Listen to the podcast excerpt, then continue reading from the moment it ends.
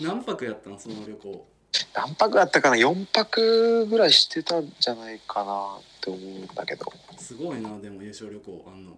うん本当にねすごかったなその優勝ししてうん優勝した年が2009年やろ20092010やろそう20092000そうだねそうだね年にあれ行ってんの日本トルネードその年にははその優勝するシーズンにうんは入るっていう時のオフシーズンに行ってるああシー初ズめてン前に行ってんやそうシーズン前に行ってるへえうんこの日本トルネードのきっかけは何なんそれもたまたまその更新の契約契約の更新の面談の時にうんそうそういうのあるんだけどうん行ってみるって言われマサ行ってみるって言ってくれてうんもう2つ返事でい行きたいって言ってうん始ま始まったのがへえ、うんじゃあトルネード代をサポートしてもらってんよしてないしてないえもうそれは自分のもういもう1回目はもう自分でいけるちょっとごごめんちょっとごめんね、うんちょっと待っててちょっとちょっとあっち行っててごめんね今ちょっと子供 たちがそうそれはだから日本トルネードっていうのがあるけどどうっていう感じやったってことじゃそうこういうのあるんだけど、うんやってみないって言われて、うんうん、契約の時に話されるんやそうへそうだからえでそれを取り仕切ってんのが西田さんやったってそう西田さんだったうんそうそうそうそうそうそう西田さんとの出会いはそこなのそうそこだった西田さん初めて西田さんをうんがなんて説明したらいいんやろうななんで説明したらいい西田さんってその日本トルネードやる前は何知ってた人か知ってるなんかいろいろもうなんかいろいろやられててなんて言ったらいいかよくわかんない感じだよねエなんかもうージたェントではないよなああそういうんじゃそういうのじゃない業界の人ではない、けうどん、アメリカに精通してるそう精通しててやっぱ思いやっぱそういう思いがあってう、んまあ、いろんなことやってビジネスとかもやってたと思うんだけど、うんやっぱりその世界基準にしたいっていう思いがあってうん動かれてた方だなっていうのは、うんうん、あるから、日本トルネードっていうのがえっうとん、 IBL やんねそう IEA に、独立リーグのうん IBL の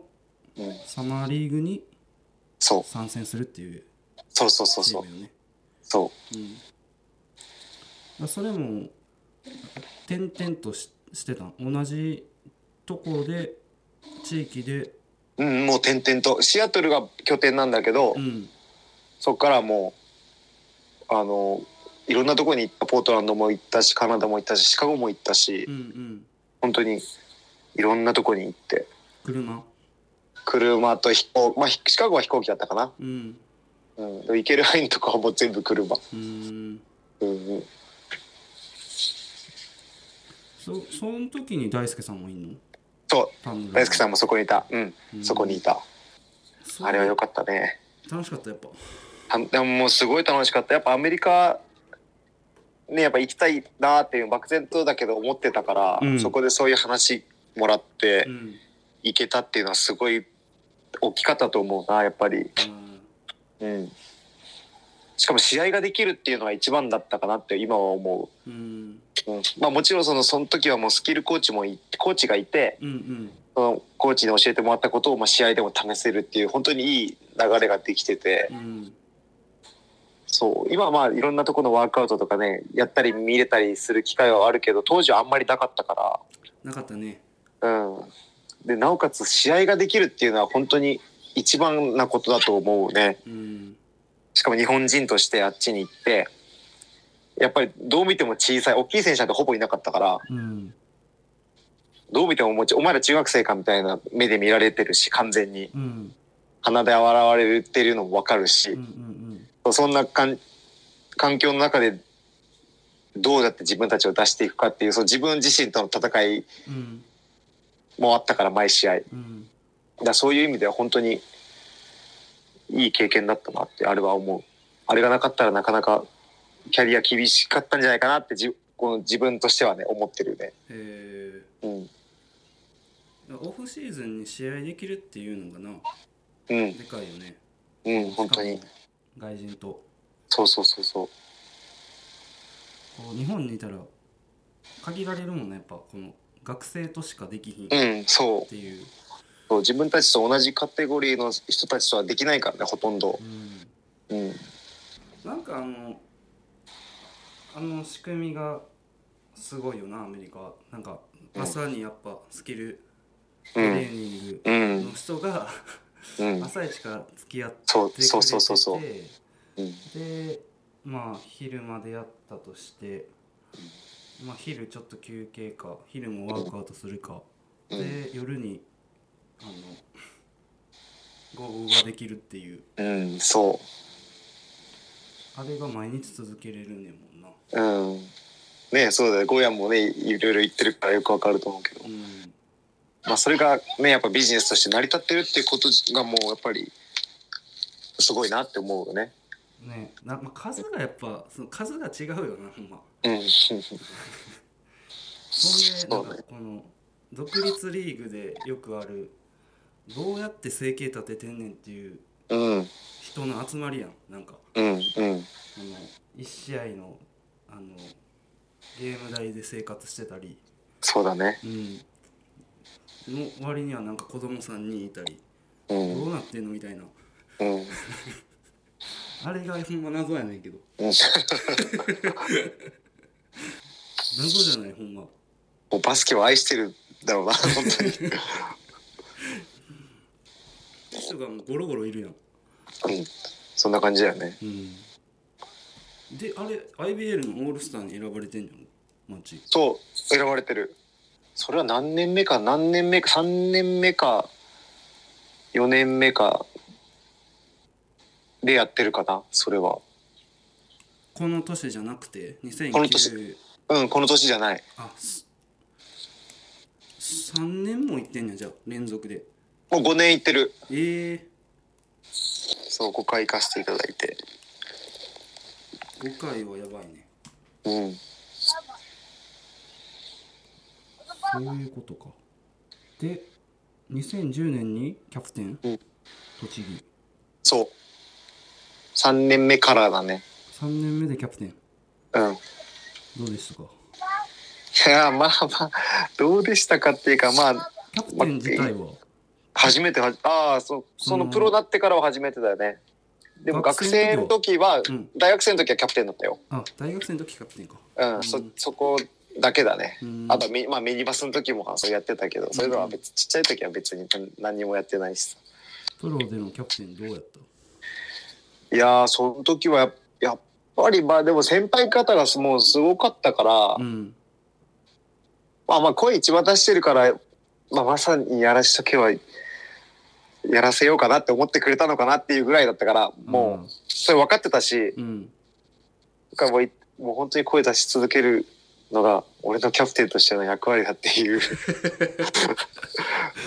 そうだから何をまとめるとかうん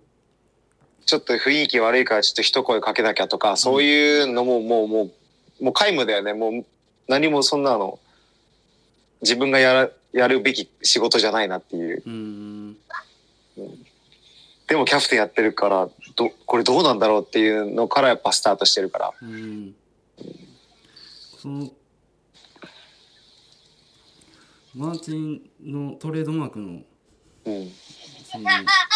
声出すのはいつからなの声出すのはうんもうルーキーの時からだねその学生時代はどうやったの学生時代もまあまあいいエナジーは出てたと思うよやっぱり変わらずああいう、あんな感じやったのうん、雰囲気はあったと思うけどうんでも意識的にうんそのアップの時とかうんやベろンうチでとか、やろうとしてるのはプロそ入う、って自から分で意識して絶対に続けるって決めたのはプロから。えうん、これで生きていこうって思ったから。ーうんてか、それで生きていくしかなかったわけよ。もう、もう最初、それこそ学生上がりで、うんブレックスに入団しうて、んで、どんどん代表の方が来て、うんっていう環境になってしまったからう、んそんなとこにこう入ってしまったから、何かプレーで勝つうんっていうことで勝負したら、うんあ自分はこうそのと当時はもうもう無理だって多分思ってうんで何か違うことしなきゃいけないなって思った時にやっぱその声を出すっていうところにたどり着いてう、んもうそこからもう生き残るためにっていうかもうアピールするためにずっとやり続けたやりきってるのがすごいよなほんまそうだねまあでもそれがまあおかげさまで染みついて、うんうん、こうやって応援してもらえるようになれたからまあ差別化的にはあるよなプロになってから声出し続けてる人が少ないもんなうんだそう思うねやっぱりなかなか難しいことだったのかもなとか思ったりするんだけど。だって学生の時やっぱ出さなあかんかったやんかうんだから全員出せるはずやねんけどなうん、本当はね。うん、マーチンのそのちょっと戻るけどうん、大学生の時のうん、うん、情報があって、うん、俺が仕入れてるうん、うん。リーグ戦かインカレかどっちか選手入場でうん、歩幅前進してたっていうああ、そ れね。いや、それは、それはす最後の、なんかお祭りみたいな4年生が集まってやるうん関東の、うんうんうんなんか、B、BOJ さんっていう方たちがいてう、んそこのなんか最後のしさよなら試合みたいな4年生のやつで呼んでいいただいた時に、あなやじゃあインやカったレねじゃないんやいや、そういうとこじゃない。さすがにできないよね。さすがにやんなかったね、それは。ほんまうん。そういうことか最後のやつか、そう、最後のやつ。それかそう。ソルジャー言い出してんのはいつなのソルジャー、あソルジャー言い出ししてんのは、うん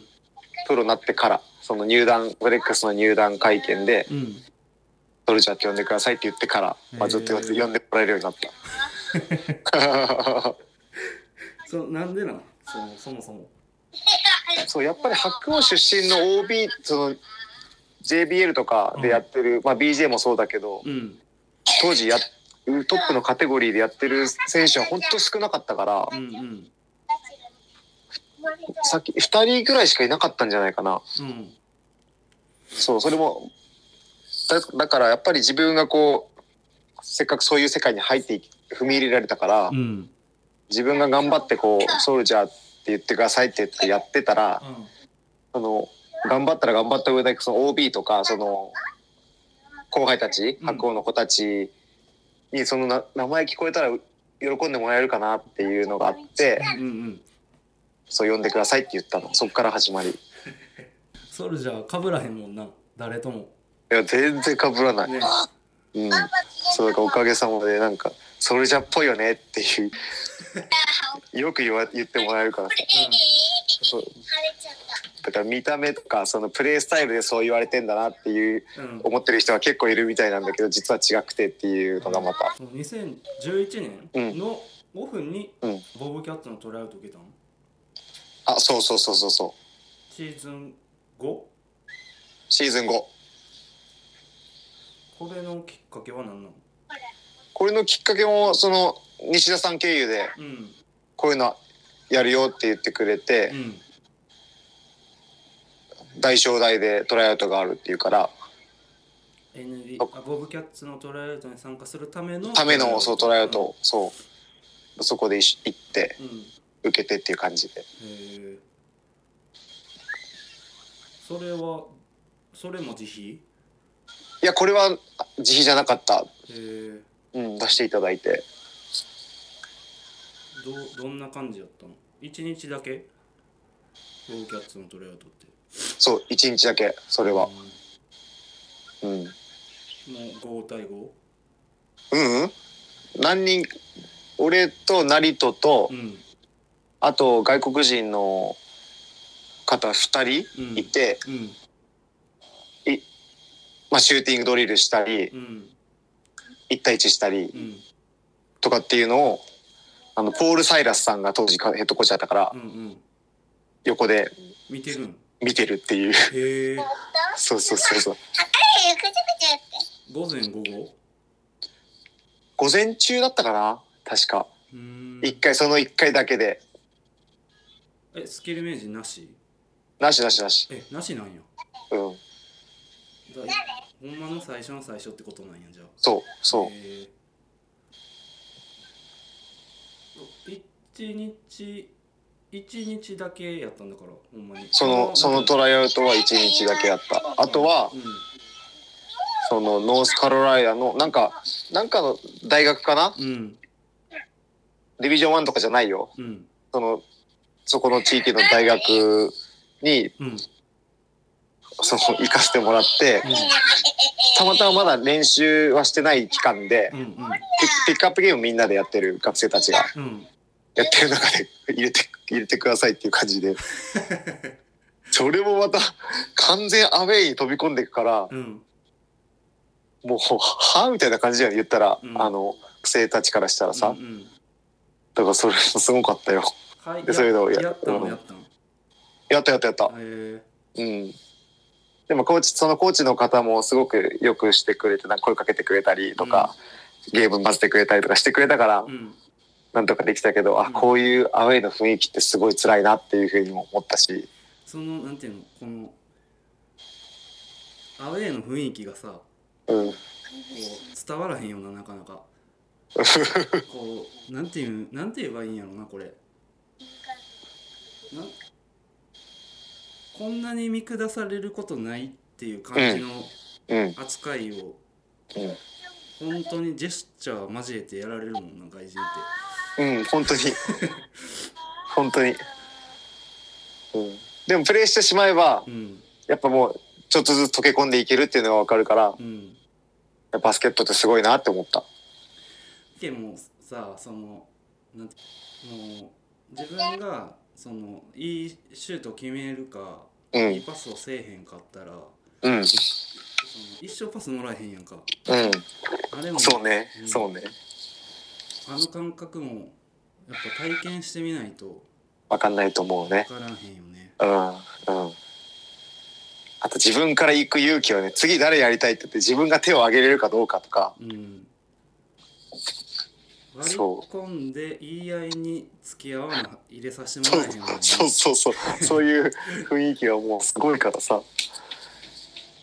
これはやっぱ日本にいたらできへんもんねうん。できないことだと思う。すごく強くなれたと思う。やっぱり。そこが今さ俺結構子供を教えててさうん。うん。難しいとこでもあってさうん。日本人の良さはさこう細部までさこう気がつ使えてさうん。こう余ってる子がいたら声をかけてあげるとかさ、うん。協調性だったりねそ。うそうそういうんが日本人はできるやんかうん。でも逆も育てなあかんやんうん。厳しいというかさその勝負の世界で生きていくんだったらうん。このちょっとでも自分勝手な部分も成長させなうん。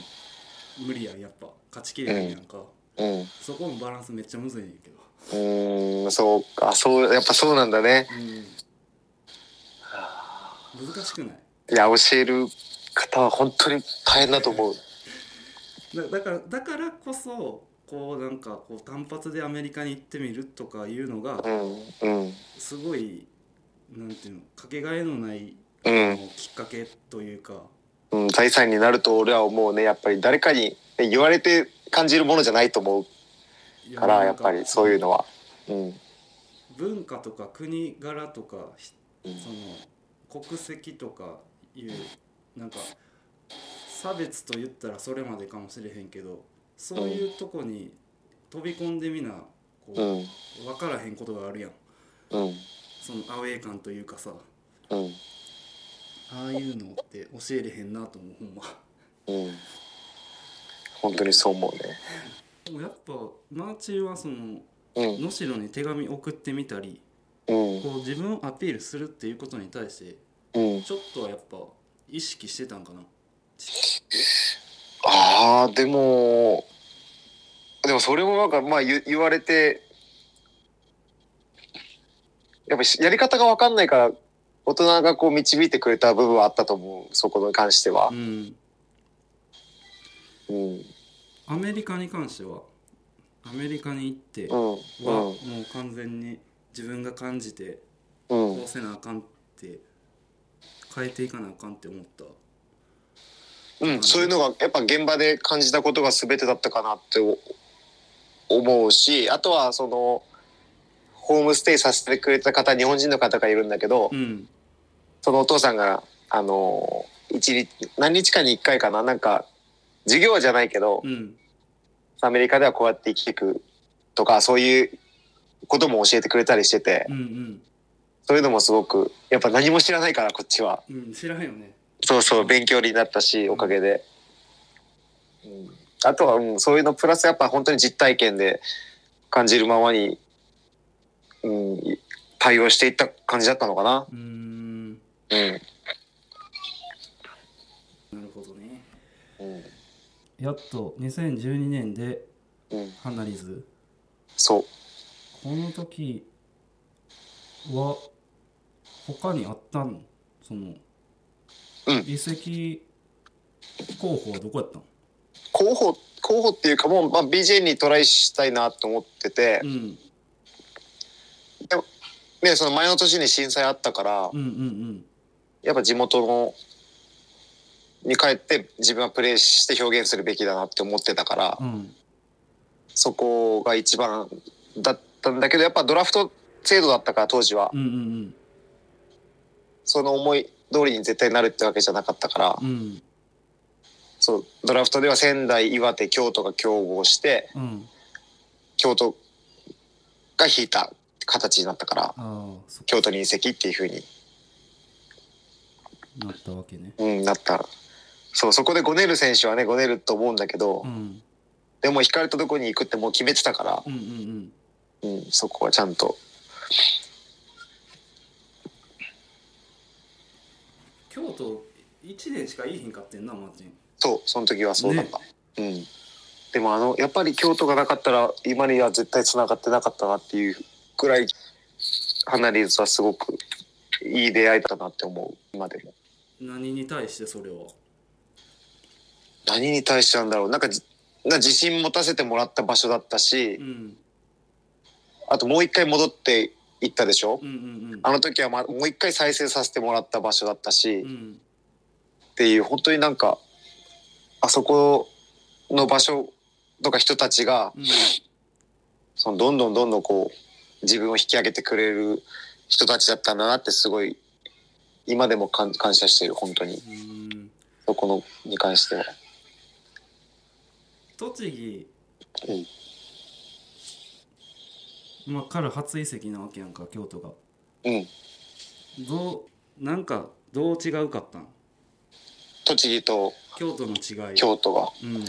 あなんかまあうん京都の場合はさーうんうん炎さんやったからうんそのプロ界隈の中でもやっぱ特別うんやったやんか栃木どうなんかなと思ってなんか他のチームのことにどんな感じなんかなと思ってああでももうやっぱブレックスに関してはもうやっぱりすごいこう地域とこう密着してて。うん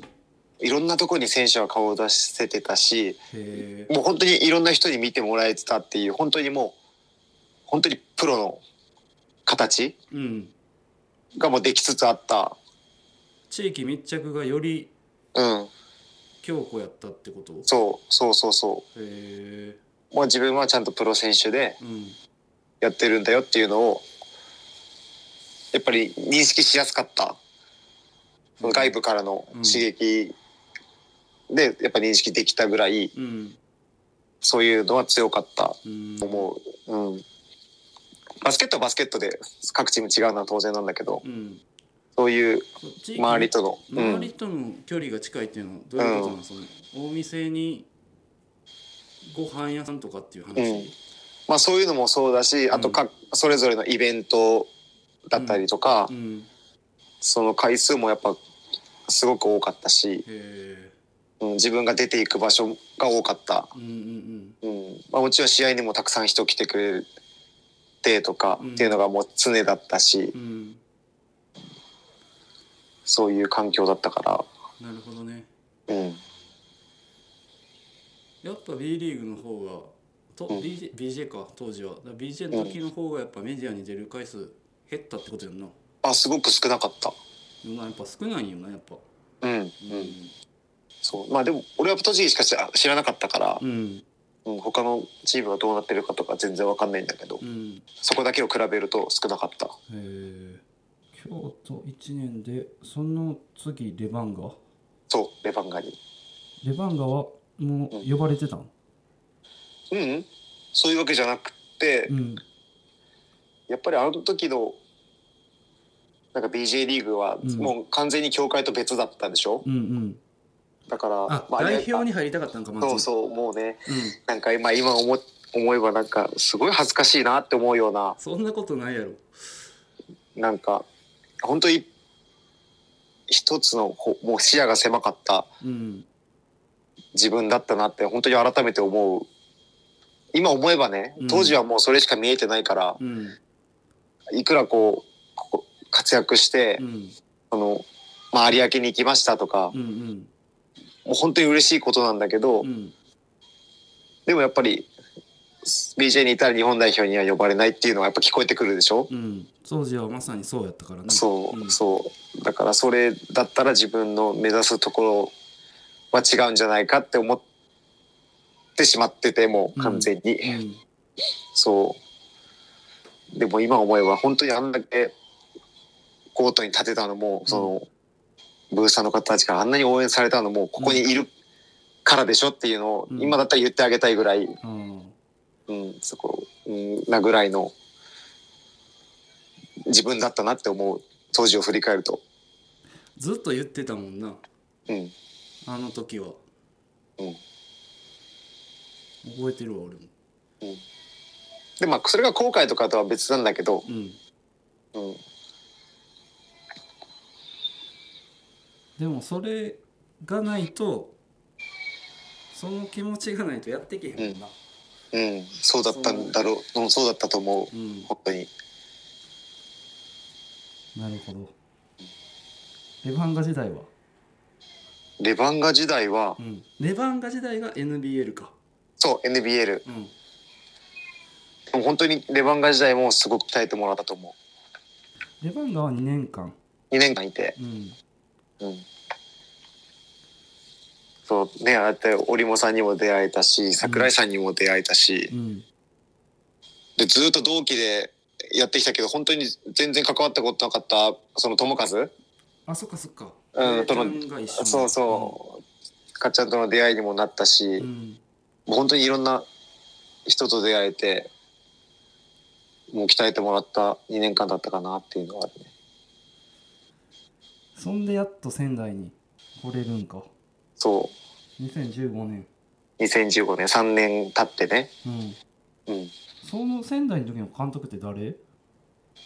まあ最初の BJ の最終年の時だったんだけど、うんその時はあの河内修斗君あそう修斗がうん監督でなるほどなるほど、うんで2年目に降格しちゃうっていうそう2年目 B リーグ初年度になってうんっそう降格してっていう感じ、降格した時はどうなってたの残るか京都に戻るかやったのそうだねそうそうそうもう残るか京都に残京都に行くか行くかうんもうリストとかは出してなかったあれ出てた出てたんだっけ出てなかったっけでもじゃあ早いタイミングでそう早いタイミングでこう出てすぐだったかなちょっとよく覚えてないけど、うんそうすぐ声かけてくれてうんほんで京都うんそ2年間う2年間うん、うんからの去年から仙台そう去年から仙台うん今年はうんえっと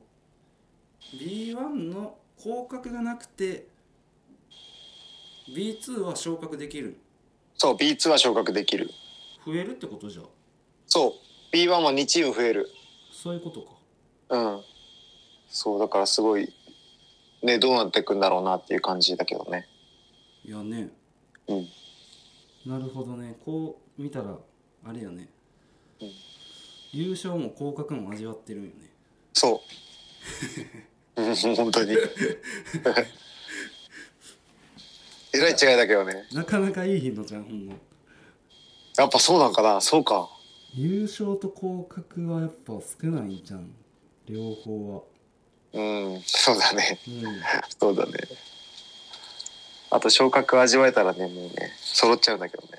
小学経験ありやからなマーチンはね大学の時まあ大学生の時だからね、やっぱプロでそういうの経験をもう、なんとしてもね、したいんだけどね。うん楽しみやね今年うん、今年楽しみすごい。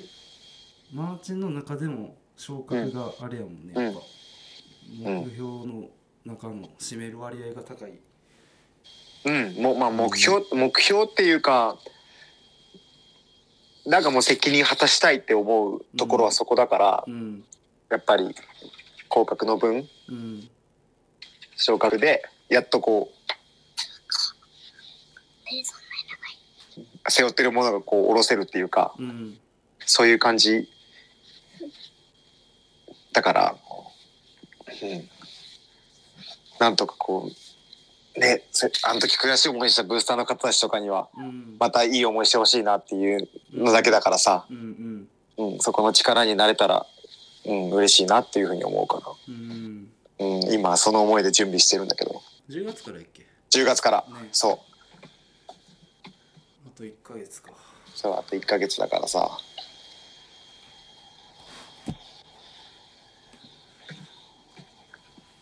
応援してますよマジ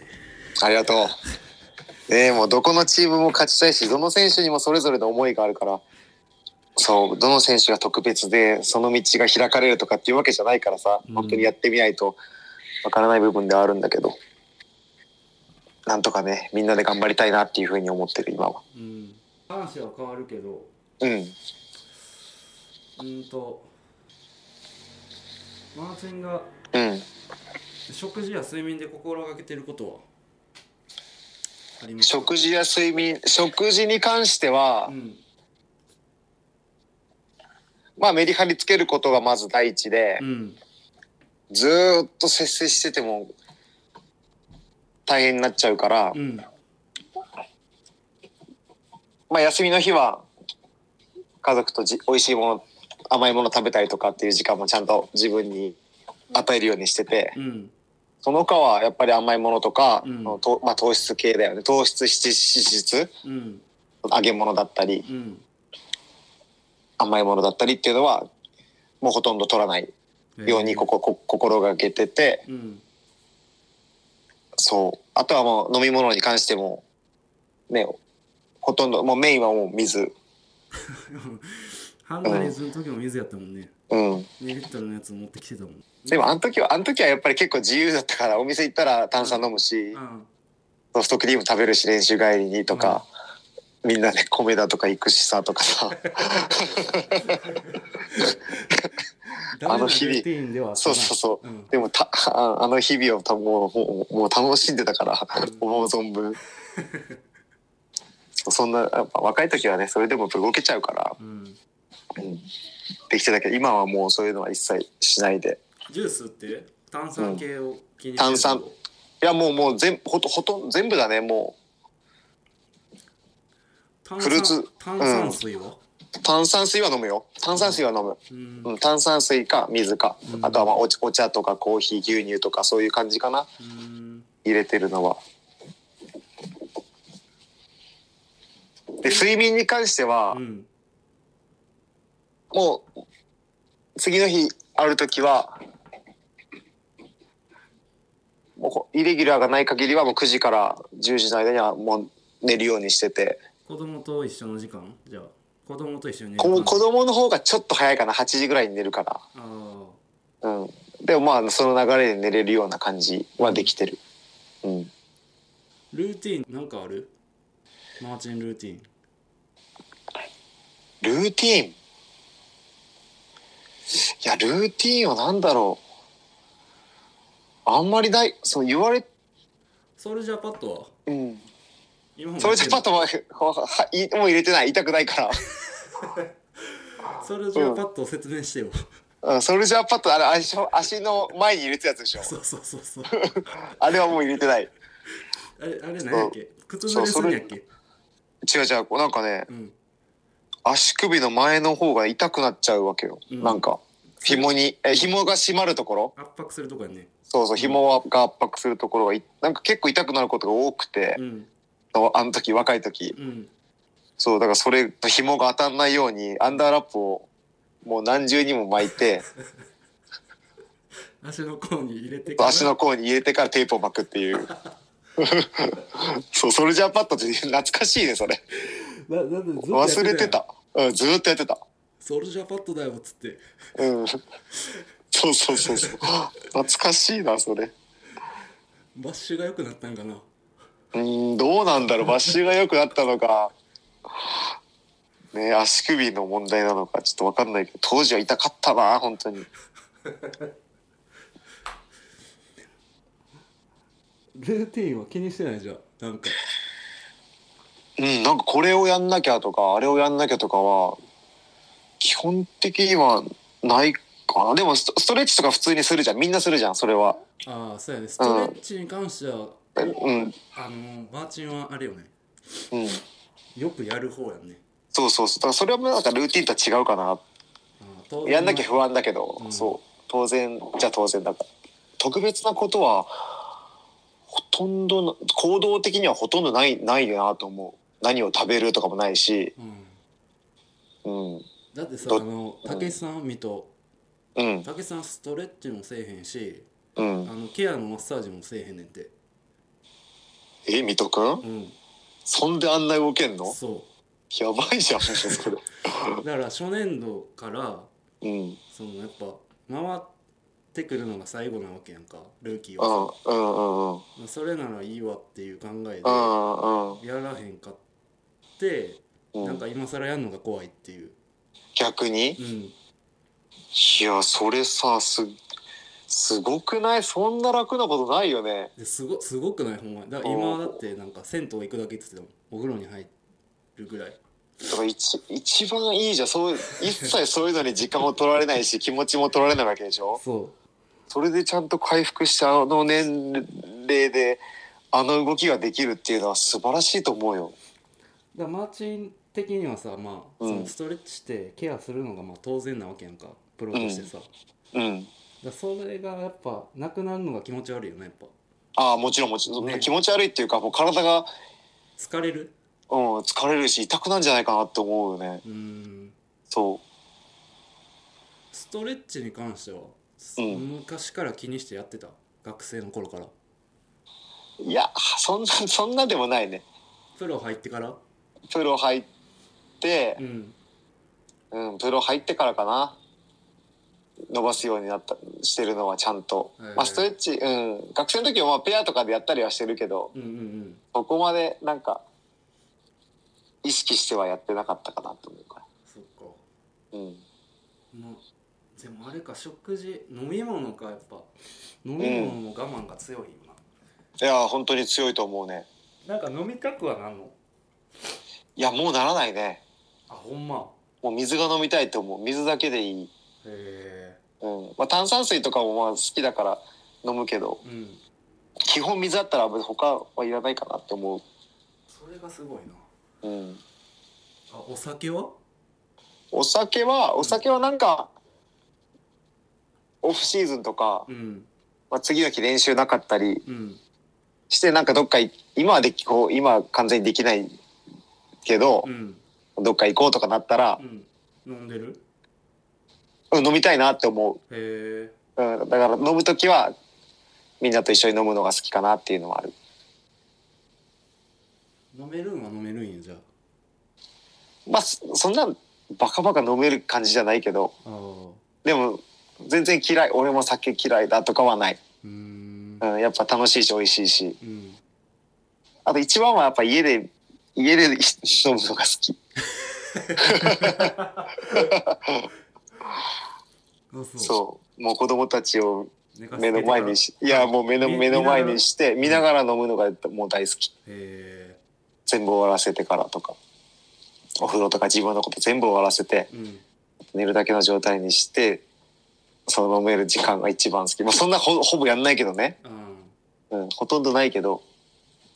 そういうのが自分では大好き。幸せタイムかそうそうそうそう。あとはねあれやねうんウエイトに関してはねうんうんマーチンがうんうんマーチンといえばうんまあ結構ムキムキ系やったやんか当初そうだね当初そうだね本当だから俺が一緒の時ハンガーズぐらいまでか、だかうら、んうんはムキムキ系でうん筋トレすごい頑張ってるイメージがうんあってでその後やんねちょっとシェイプしだしたのそうそうそう30歳になったぐらいからかなうんあのきっかけは何なの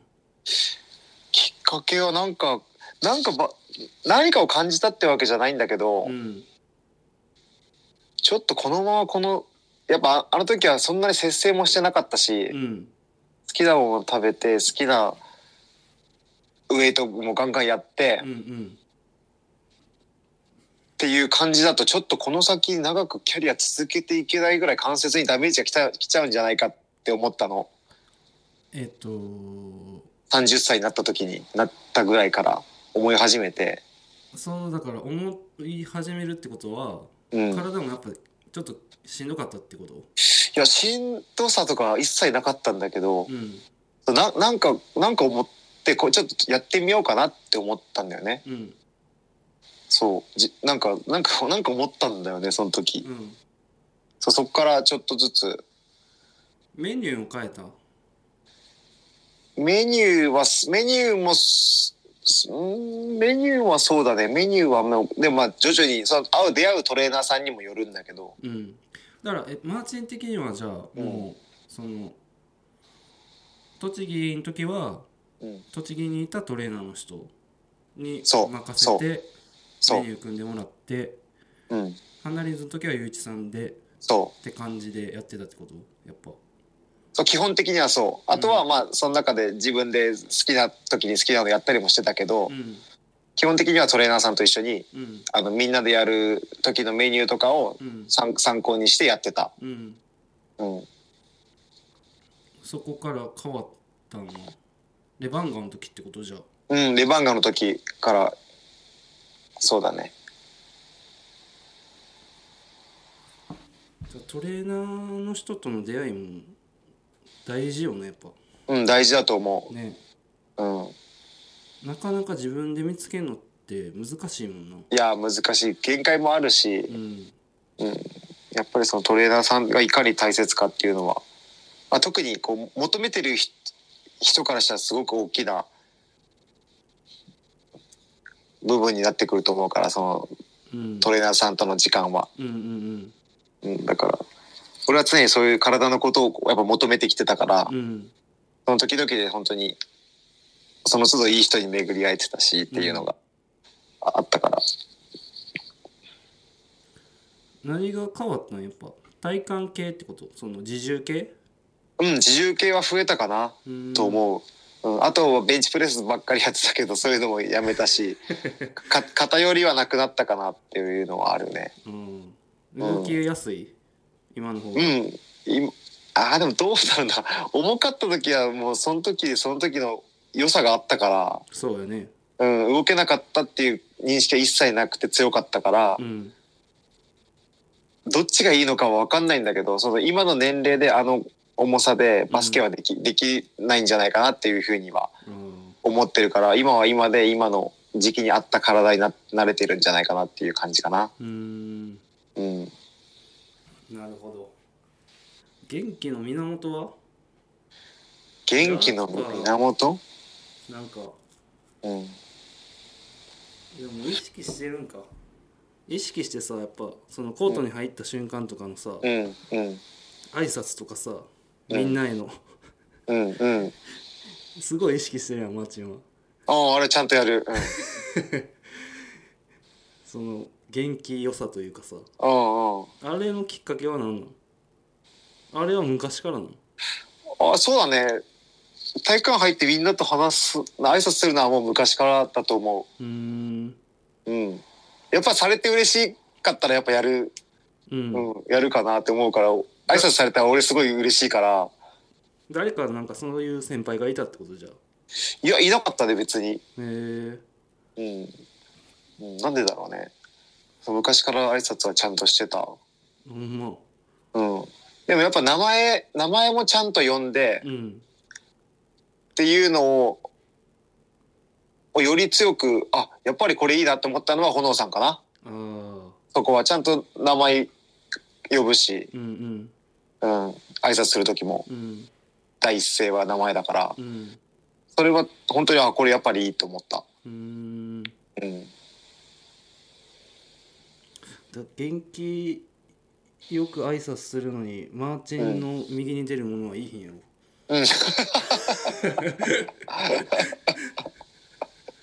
や、それは一番嬉しい、本当に。それはやっぱ意識してそうやもんなマーチンなんかその、ん自分の機嫌に左右されずああ、そうそうそう、うんもうそんな、ね、そんな自分の機嫌をこう、人への挨拶に持ち込むなんてもう、 そんな偉いのかお前はみたいな感じだから俺からしたら、自分に対して、うんもうそんなん絶対嫌だから、うんうん、それだけはもう朝の第一声、朝っていうかその一日の第一声は、その人に対してもうベストの挨拶をしたいなって思ってるから。そうやねああれや、うんあのコロナ期間ずっとやってたやん、ツイッターでああ、やっってたやっておはたよ。 うございますのやつああやってたねあの時もねまあまあ賛否両論あると思うけど、ないよそんなうん、まああれはまあ自分がねそういうの大切にしたいって思いがあったしまあシーズンも続いてたから本当だったらうんうんそれまではちゃんと続けたいなっていうのはあったから、うんうん、俺はあれあの声録音してやったらいいのにと思いながら確かに そんな一切思いつかなかっ今回はこんなもんかな、たうんうんありがと長していったけど、ううんうん、一年一年がやっぱ深いやんかうんなかなかこの短時間では無理やねほんままあまあそうだねね一回じゃやっぱり厳しいと思うねね全体を話すのはねやっぱなかなか難しいようんまたうんやってくださいああ読んで読んでください隼人もいるしねそうよやってもいるからねね信じられないよ本当に引きが強いよいやーまさかそこでねまた一緒になると思ってなかったからチームに元気印が2人いるとうんやっぱこの昇格の2文字が近づくようねんうんそれも本当にそれはあると思うし、あと個人的になんかあのハヤティが初めて合流した日うん体育館で会って、うんまあ、練習して、うんなんかね、帰ってきてね、す、なんかすごいなんか、なんていうかな、なんか、その、そのコートに、うんてか現場にうん自分がこう、まあ、頼れる人がいなかったとかってわけじゃないんだけど、うんうんなんか、なんか安心、なんかすごい安心して帰ってきた自分がいて家に。うんうんだからあん、あの時はやっぱす、やっぱす、ハヤティすごいなと思って。もうなんか、そマーチンとそのなんていう隼人のう、うそのん、まあプレーはもちろんやけどううん、やっぱりこの人間性というかうそん、の友達というかそのチームメイトとしてうん、こうチームにいてくれたらありがたい存在っうてん。いう、なんていうのカテゴリうんーやねんうん、まあそれは でもやっぱそれは分かる気がする自分でもそれは分かる気がする、だからそのカテゴリーがやっぱこう2人一緒にいるチームっていうのは稀やからやっぱ、うんそううねん、だからやっぱ崩れった時の立ち直りの速さとかやっぱ崩れにくさは絶対出てくると思ううよん、そう、俺もそう思うな。ね。うん、あとはコーチは楽だよね。うん、だって気ぃ使わなくていいんだもん。いつも元気だから。そうやね。 そう。 この、この、こいつどう思ってんのかなとかっていうのを一切考えなくていい存在になれるから、それと戦ってる監督はたくさんいるもんな。うん、だ と思う、俺は。だから、だから、本当になんかき俺ら気ぃ使わなくていいんだろうなとか思うう。ん本当に、コーチは。すごいね。うん次回はじゃあ隼人も交えてということで。俺はほぼ喋んなくてよくなる、それしたら。え、 ああえて会に。そうそういや、ヤッティがどんどん喋るから。今回ありがとうございましたい。やー、ごめん、ありがと久々でね。う。ねえ嬉しかった。去年、一昨年か。いや、違う違う違うう、ん去年や。去年、うん、俺のスクールに来てくれてね。その時うん、以来やね。そう喋んのね。そ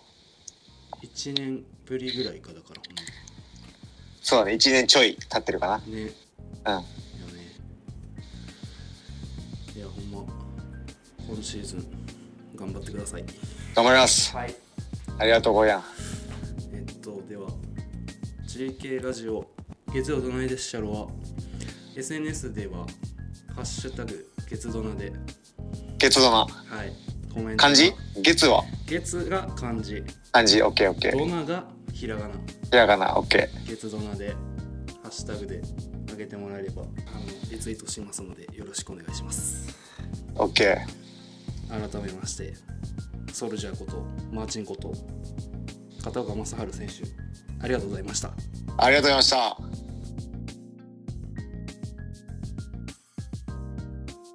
Thank you for listening to my podcast. See you next Monday. Bye.